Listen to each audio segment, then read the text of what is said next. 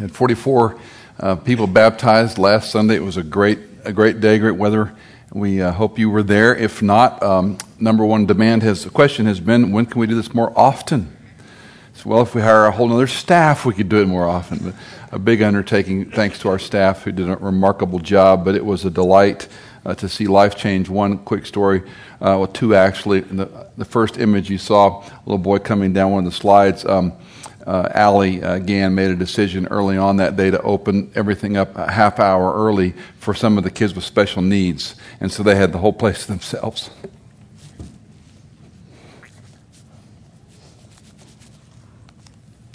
was a great call. Great call. And then I had a friend who I just met recently, and um, he was uh, standing over on Learning Center leaning against one of the columns all by himself. He's a single parent, has two boys. And I was a little surprised to see him there. Um, last June, one of his sons took his own life. And he was there by himself, doesn't know anybody in the church really. And I went over and talked to him for a minute, and I said, Can't believe you're here. And uh, he said, Where else would I be? Life changes going on. So it's, it's uh, humbling to be part of something like that. Or people are professing their faith, watching uh, Eric uh, and um, some of the staff here uh, baptize folks, watching folks from Brentwood get baptized. It's, it's what it's all about life change. Open your Bible to Genesis 25. This is a short section on the patriarch, the story of Abraham. We essentially have his obituary today. It is a brief genealogical account and what we call a death record in the Old Testament, not unlike the way we read obituaries today.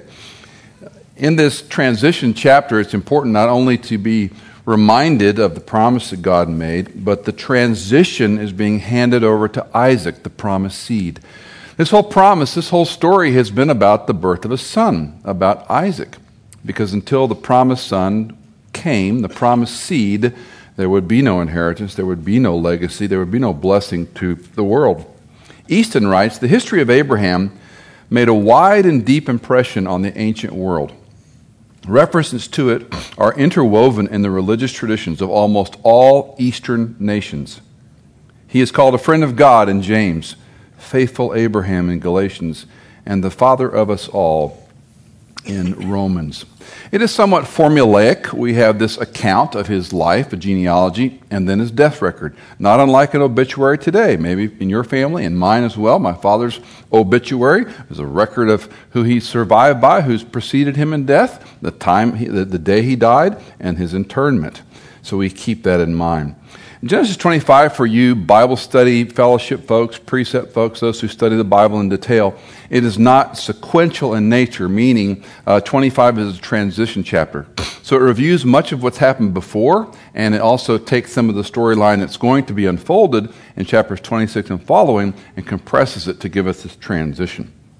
Well, first, let's read just uh, verse 1 and 2 of Genesis 25 to read of the nations of Abraham, Abraham's nations. Genesis 25 verses 1 and 2. Now, Abraham took another wife, whose name was Keturah.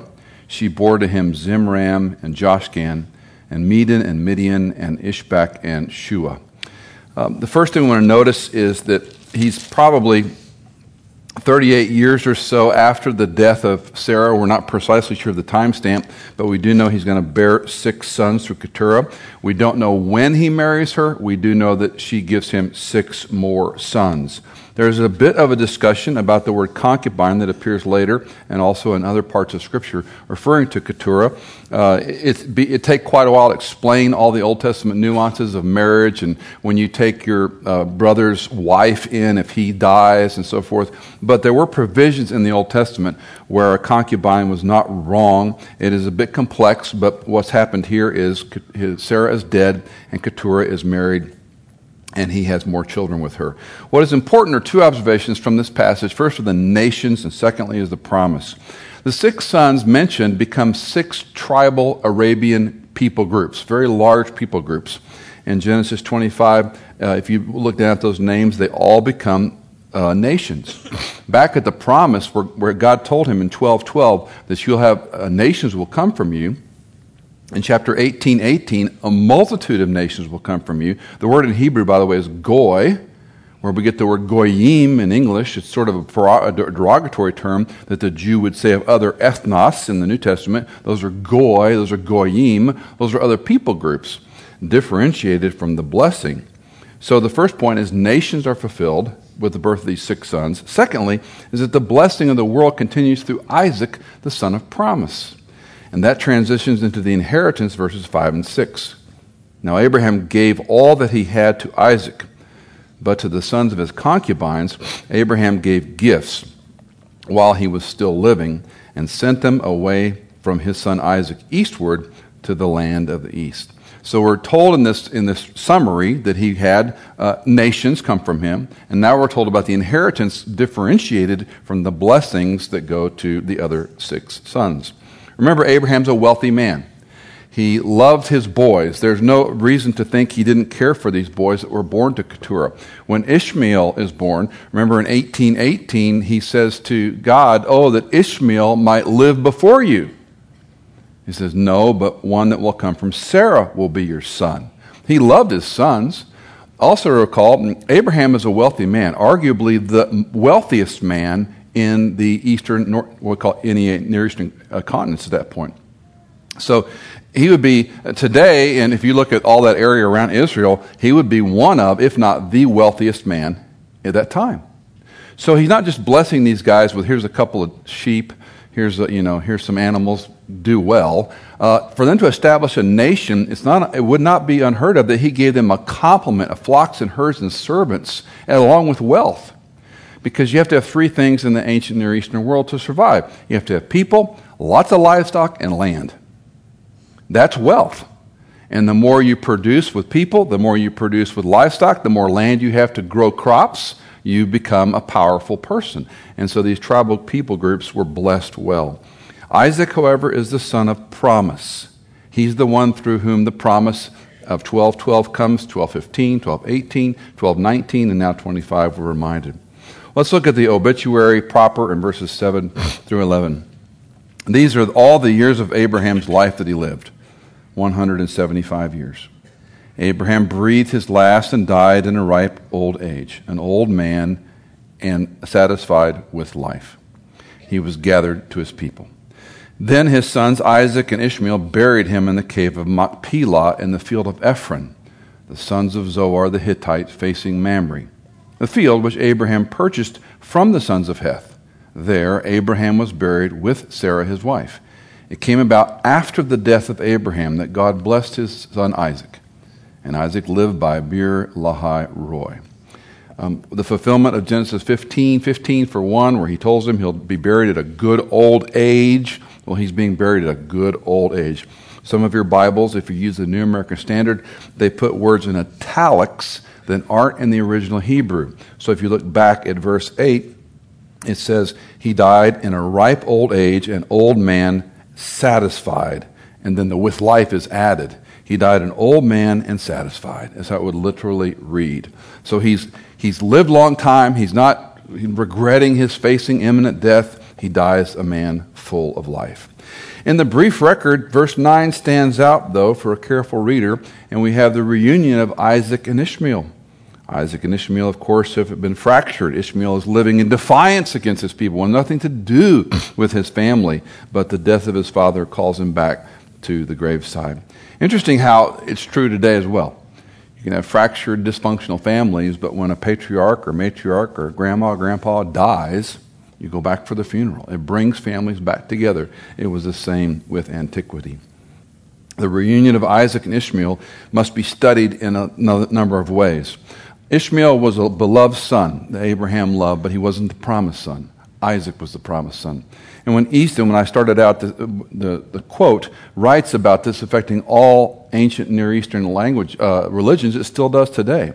For uh, Islam, this is the key issue: is Ishmael or Isaac the promised son? For the Muslim, they would argue that Ishmael is the promised son, Isaac is the illegitimate son. The Jew and the believer in Christ would say just the opposite. So that tension exists even today. Well, this challenge of these two coming together is not just a story of two sons, one the promised son and one not of the promise. It's a story that goes to the entire Scripture. Scripture is a fabric that is so tightly wo- woven, the warp and woof of the fabric together, and the symmetry and design are inexhaustible. And this story is a lead story to what's going to happen with the twin brothers of Jacob and Esau. Because Jacob and Esau, from the, it's, it's, a, it's a, meant, to, be a funny story. It's pejorative in the text, meant to be laughable when you hear the story. That when they're being born, they're fighting in the utero, and what's Jacob called? The supplanter, the heel grabber, is grabbing onto his brother's heel. Who's going to be out of the womb first? They're just infants, but they're fighting for the first place. They're twins, but the firstborn gets the promise. The secondborn is an also ran. The secondborn's loved, but the firstborn got the promise. And so when Esau's born first, they tie the red thread around his arm to know that he's the firstborn. When he's born first, the story fast forwards. Uh, Esau's been an unsuccessful hunter, comes home, and Jacob's got something cooking. Literally, if my memory serves, uh, in Hebrew, it literally, he says to Jacob, Give me some of that red stuff there. He sells his birthright for a bowl of stew. It Despise, he despises his birthright. It falls flat on, on modern ears. He was the firstborn. To the firstborn comes everything the inheritance, the promise, the Father's name. Everything belongs to the firstborn. He's willing to trade that off for a bowl of stew. More importantly, as their story unfolds, the tension between the two of them, the supplanter, the, they fight, they separate. Jacob fears for his life, all of his life, that Esau's going to kill him for what he did to him. Fast forward to the New Testament. Jesus tells a story that we call the prodigal. It's the same story. There are two sons there's a firstborn and a younger. And the younger goes to the old man and says, Give me everything you got. Give, give me my inheritance. It's essentially saying, I wish you were dead so that when you're dead, I get your inheritance. Give me what's coming to me. And he goes and squanders it on loose living. He lives licentiously.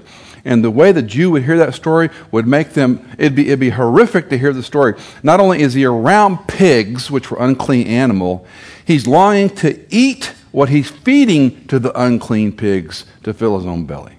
Nothing worse. It'd be the most disgusting thing they could envision. And he comes to his senses. And he goes back to his father. And he says, You know the story. I'll be a worker. I'll be a hired hand. I'll be treated better at my father's hired hand than what I'm doing now. And the father sees him, and what does he do? A robe and a ring and kills a fatted calf. Sound any familiar? Any other stories in the Bible? The older brother hears the commotion, comes in. His response, he's angry. This son of yours, he's your brother. I've done everything you've told. I've never done it. I've always been here. I've always done it all. And what does he tell him? Everything I have is yours. But this brother of yours has come back. So who's the sinner in the story? Well, sure, the licentious son went and sinned, but he repented and came home. The older, legalistic, so that story would fall on lots of different Jewish ears. It would impugn those who disregarded the Gentile nation, and it would really impugn the legalistic Hebrew who thought, I follow the law. I've done everything right. And God would say to them, Right, and you've got it all. You've got my word. You've got my promise. You're my chosen people. And what did you do with it? The story is a deep and wide story. We get the first tip of it with Isaac and Ishmael. It's expanded in Jacob and Esau. Continues with the prodigal. The story is that the father is the only one who can make provision. The father is the only one who can make the son right. The father is the only one who can forgive the son. The father is the one who sends his son to die for you and me because we're prodigals all. We're the one who went licentiously, the legalistic did everything right, and thinks we're better. We fall into one or two of those bell curves. And he loves us and accepts us, but his son had to die in our place on our behalf. Who is the prodigal? Some would argue it's a picture of Christ. The Christ comes to die to make the way for the two sons. No other solution between the tension that exists.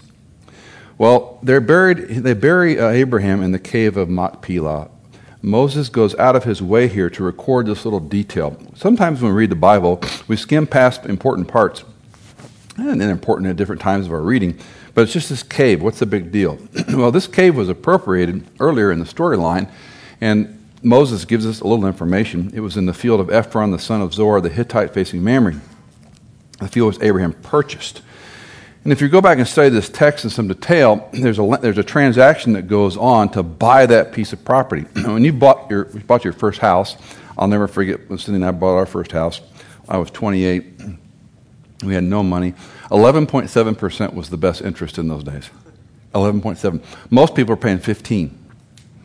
We had a first time homeowner bond thing. It was 11.7. We were thrilled. We were idiots. We were thrilled.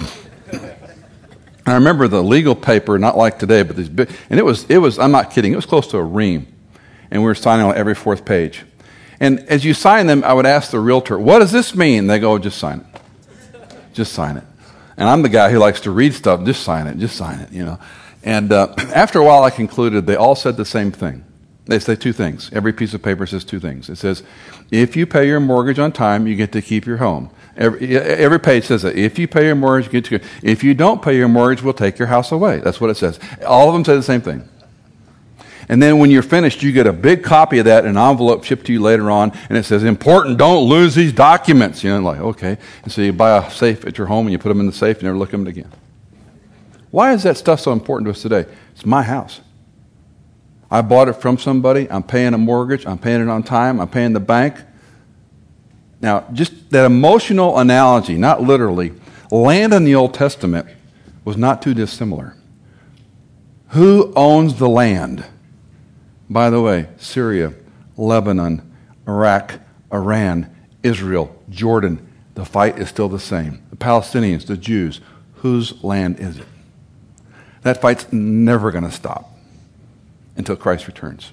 It's just always going to be there in different ways, shapes, and forms. Know it as a fact.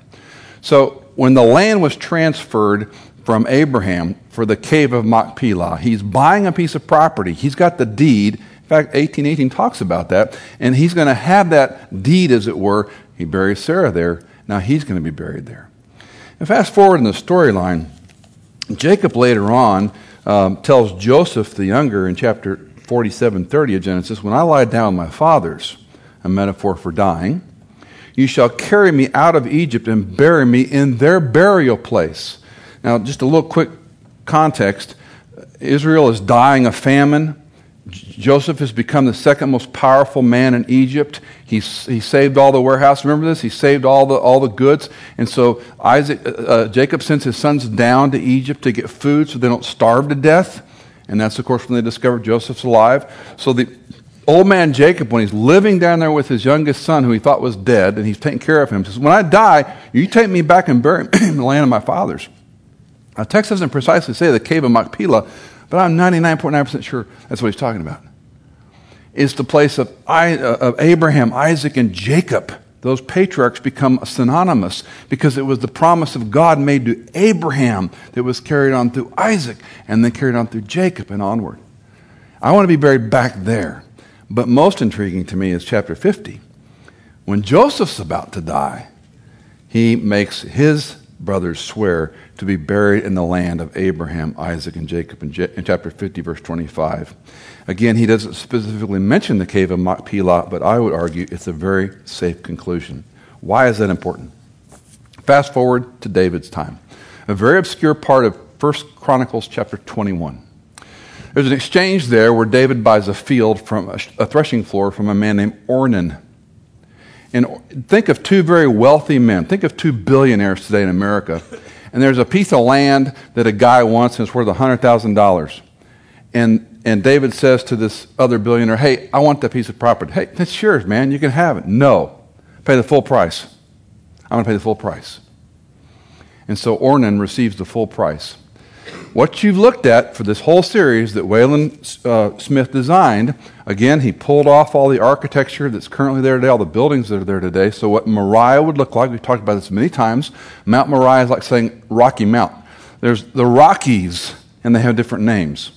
So, this is a mount in an area of Moriah, but this, there was one that stood out. And we don't know the size and shape, obviously, the altar that Abraham built to sacrifice Isaac on, but that Mount Moriah is today where the Dome of the Rock sits. Why is this important? David made a transaction with Ornan for a threshing floor.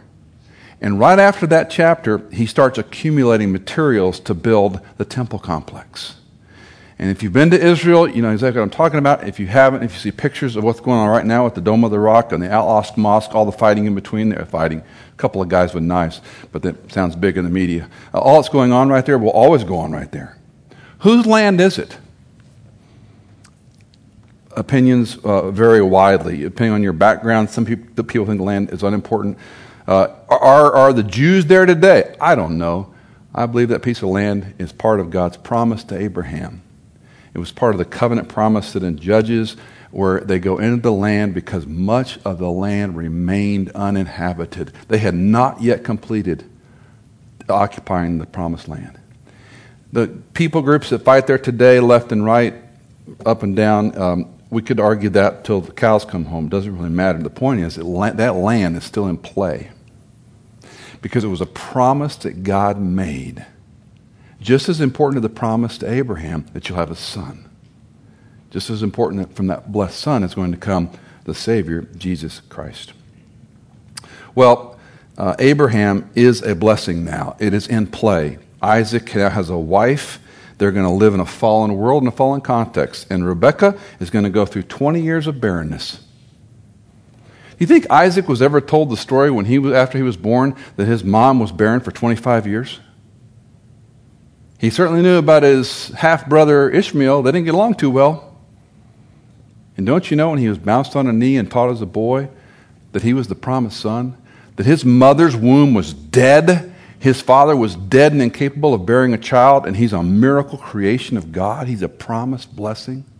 And now he's married to Rebecca, and for 20 years they'll struggle the same infertility. What went through Isaac's mind? We know it went through Rebecca's mind. We read about it. it is nothing less than a creation miracle. It's nothing less than God opening that which is closed. God grants life. So in the New Testament, we're spiritually barren. We're incapable of saving ourselves. It, requires a new life.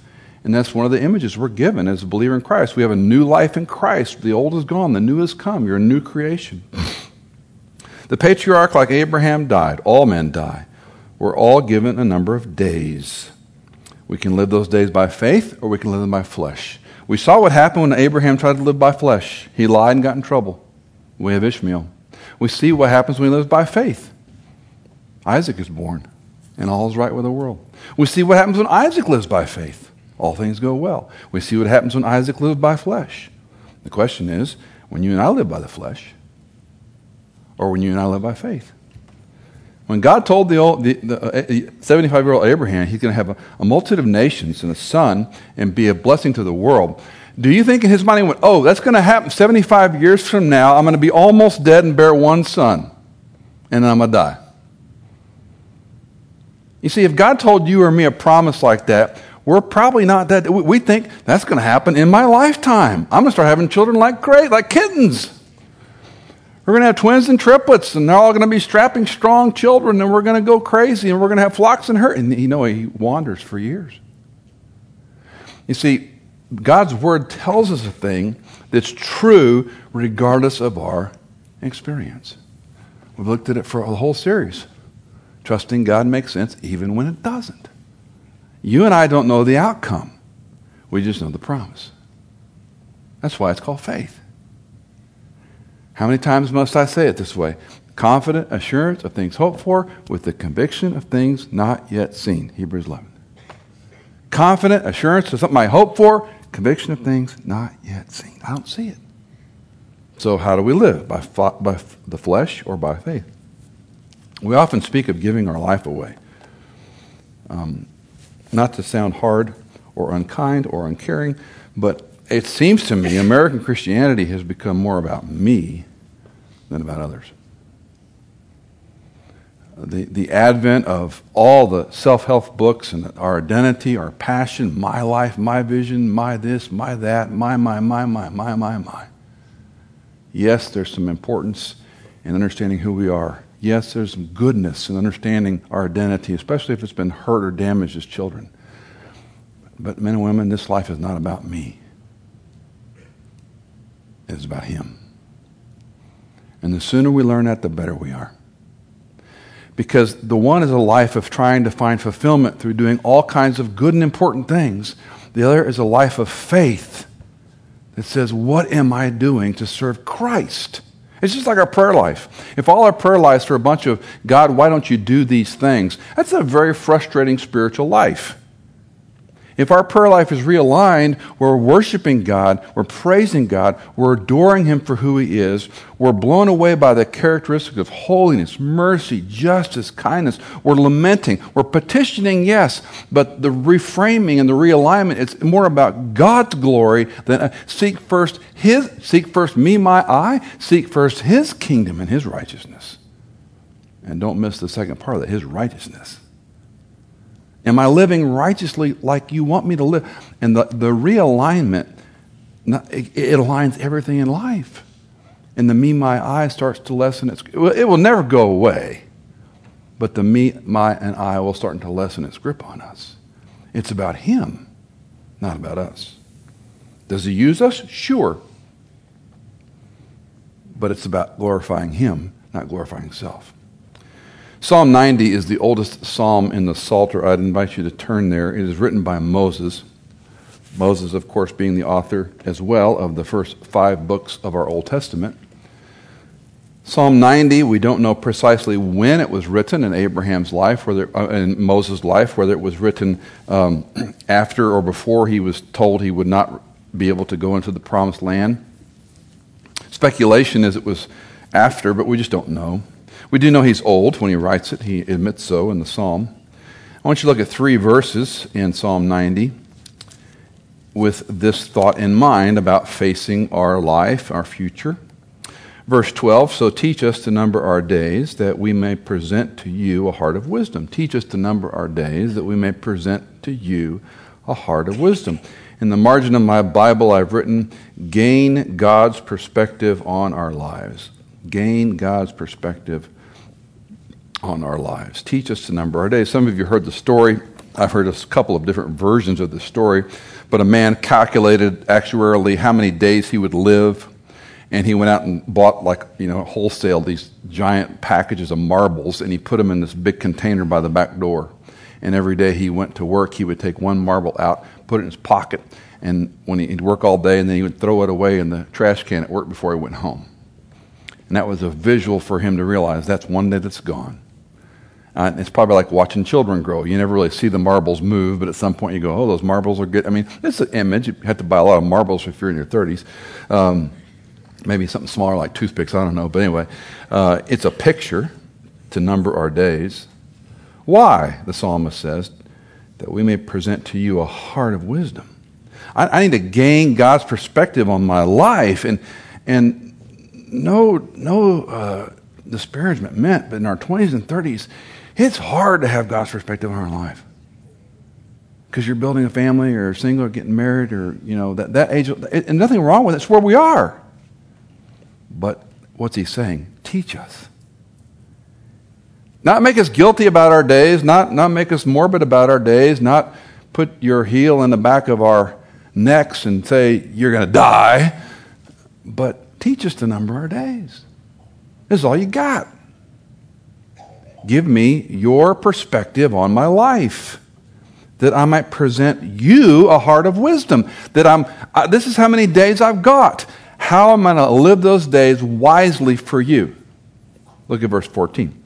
Oh, satisfy us in the morning with your loving kindness, that we may sing for joy and be, and be glad all our days. Now, if you have the NASB, it's going to read loving kindness. If you have the ESV, it's going to say your steadfast love. If you have the NIV, you're on your own. Satisfy us in the, in the morning with your chesed. We've talked about this many times. Rob mentioned it a couple weeks back. Chesed means two things.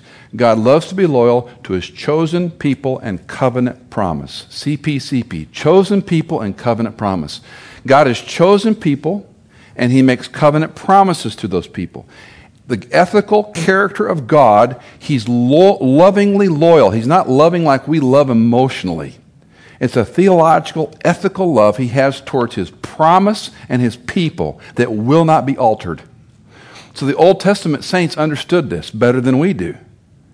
God, you love us not because we're good people, because we're stiff necked people. You love us because you made a promise to us, because you chose us, and we can depend on that. So, what is Moses saying here? Satisfy us in the morning with your chesed. Remind me every day I wake up, you chose me and you love me. Now, put this in perspective. When something, how many of you in the last two weeks had a miserable, horrible, what is the awful, tall, miserable, horrible, what's that kid's book? The horrible, awful, miserable, terrible day, whatever it is. How many of you had one of those last few weeks? You had one of those. Raise your hand up. Okay, most of you are in denial, but some are honest. Okay. And it, you went to bed and then what? The next morning, maybe it wasn't all perfect, but it was a little better, wasn't it? What is it about uh, six, seven, eight hours of sleep that gives you a new perspective? Why do we say sleep on it? Go home and sleep. I don't understand all I know. But there's something about going to bed and facing a new day, right? And so when you go through difficulties, when you go through losses, tragedies, you bury a loved one, you bury a child, tomorrow morning doesn't feel good. But mornings turn into weeks, turn into months, turn into years. And little by little, there's a new morning. The, the hurt and loss never go away, but it's a different perspective. And the psalmist, look what he says carefully satisfy. He didn't say make it all right, satisfy us. So tomorrow morning when you wake up and it's Monday, you go back to work if you're dreaded, if you're anxious, if you're excited, if you Maybe it's a, maybe it's a holiday for you tomorrow for some. Uh, you get you know, satisfy me tomorrow morning with your chesed. But look what he says that we may sing for joy and be glad all our days. This isn't just a moral, you know, we're all going to die. Do I live by faith? Do I live by flesh? How am I facing my fear? And finally, verse 14, verse 17 let the favor of the Lord our God be upon us and confirm for us the work of our hands. Yes, confirm for us the work of our hands. I've written in the side of my Bible, let my life have meaning. I want the work that I'm doing in medicine, in education, in uh, finance, in building, in construction, in music, in writing, in parenting. I want the work of my hands to mean something. Now, keep in mind the old man's picture here. Moses, let's say he's in the wilderness when he's writing this, which I think is good, a good observation. People have argued about the number that have come across the Red Sea uh, uh from Egypt. Um, conservative estimates, I would argue, 1.2 million people. So most of the films, when there's a handful of people trolloping across the mud, the most recent one that was done was terrible. It was just terrible. Sorry, my, I don't have any opinions, but it was terrible. Um, 1.2 million people come across that sea, and Pharaoh's army is drowned so we're talking a lot of water. We're not talking a puddle, number one. Now, what happened to everybody over 20? Remember? What happened? In the wilderness. They die. All those who are under 20 are going to live. So they're going to wander around the wilderness all those years in one long funeral procession. Some people that have done the math have estimated there could be as many as 700 funerals a day with 1.2 million people, and you do the math on how many were over 20. Let's just cut those numbers in half. Let's just say only half a million came out, and let's say they're only doing 300 some burials a day. Now you're Moses. You're in a Bedouin construct tent made out of rug and skin and poles, and you're under the cloud because when the cloud stops, you stop. And Moses, of course, would have his special treatment because he was the father of it all.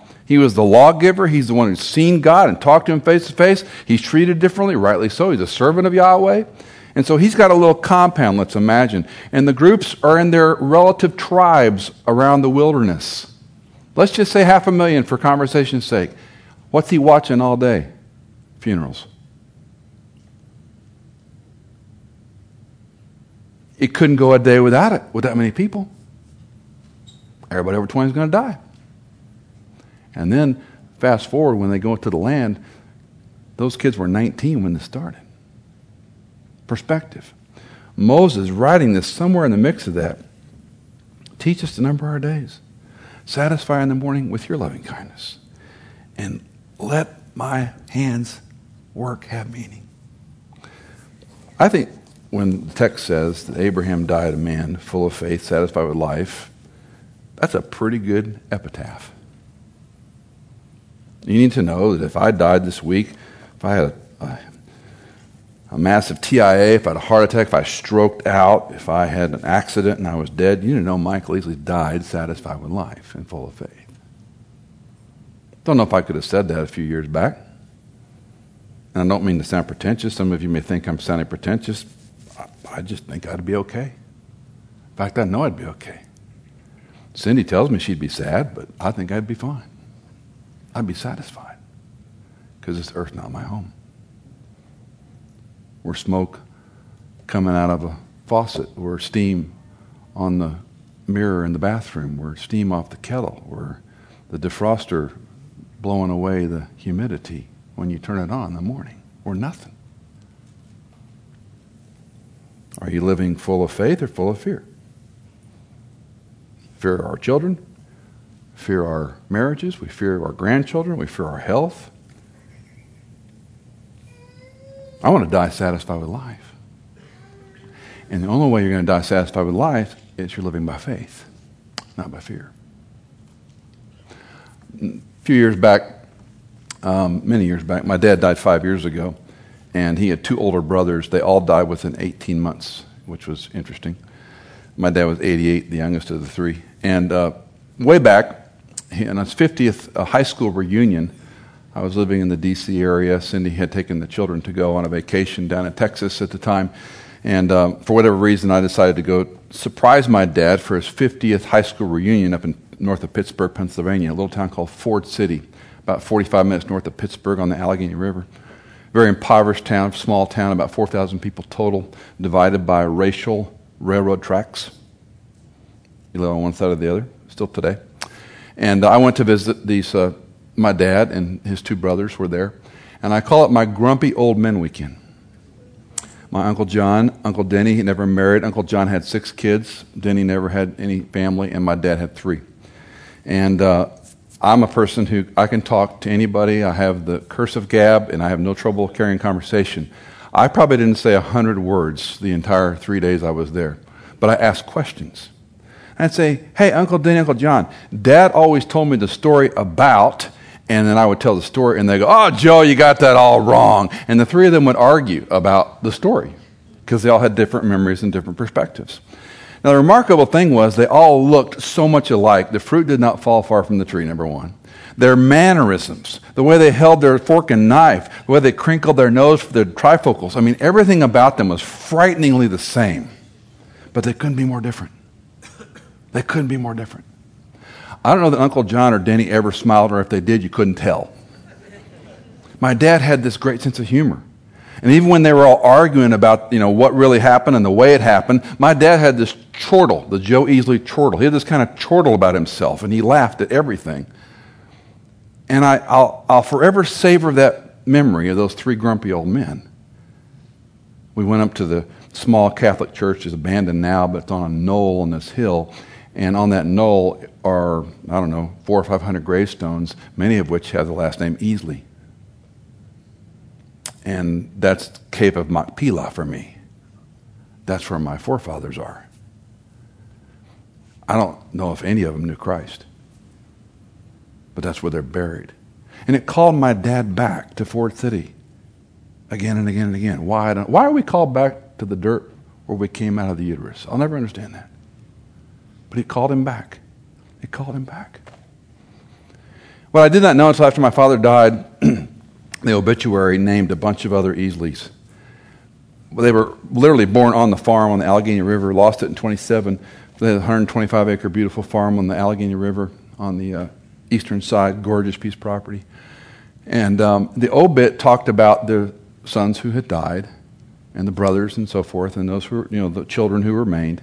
And it mentioned other Easley, other that were born to my um, paternal grandmother, and grandfather, that none of us in the family knew had ever lived.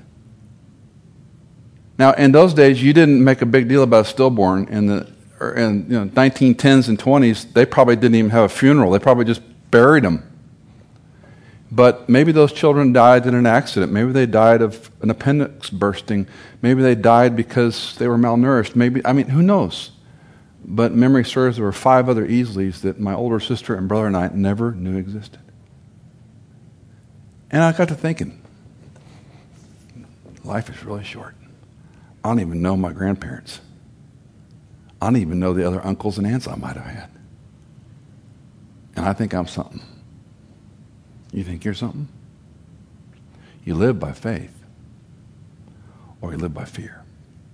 You live by faith or you live in the flesh. And I want you to die a man, a woman full of faith, satisfied with life. And the only way you do that is by living when it doesn't make sense. You trust Him, not by trying to figure it out in the flesh. Father, we love you. We thank you for your kindness toward us. We thank you that you're patient beyond description. As Moses interceded and prayed, confirm for us the work of our hands. Yes, confirm for us the work of our hands. Let our life have meaning beyond making money and providing for our children. But may our life have meaning spiritually, that those around us know the person and work of Christ, we pray. In his name, amen. God bless you. Have a great week.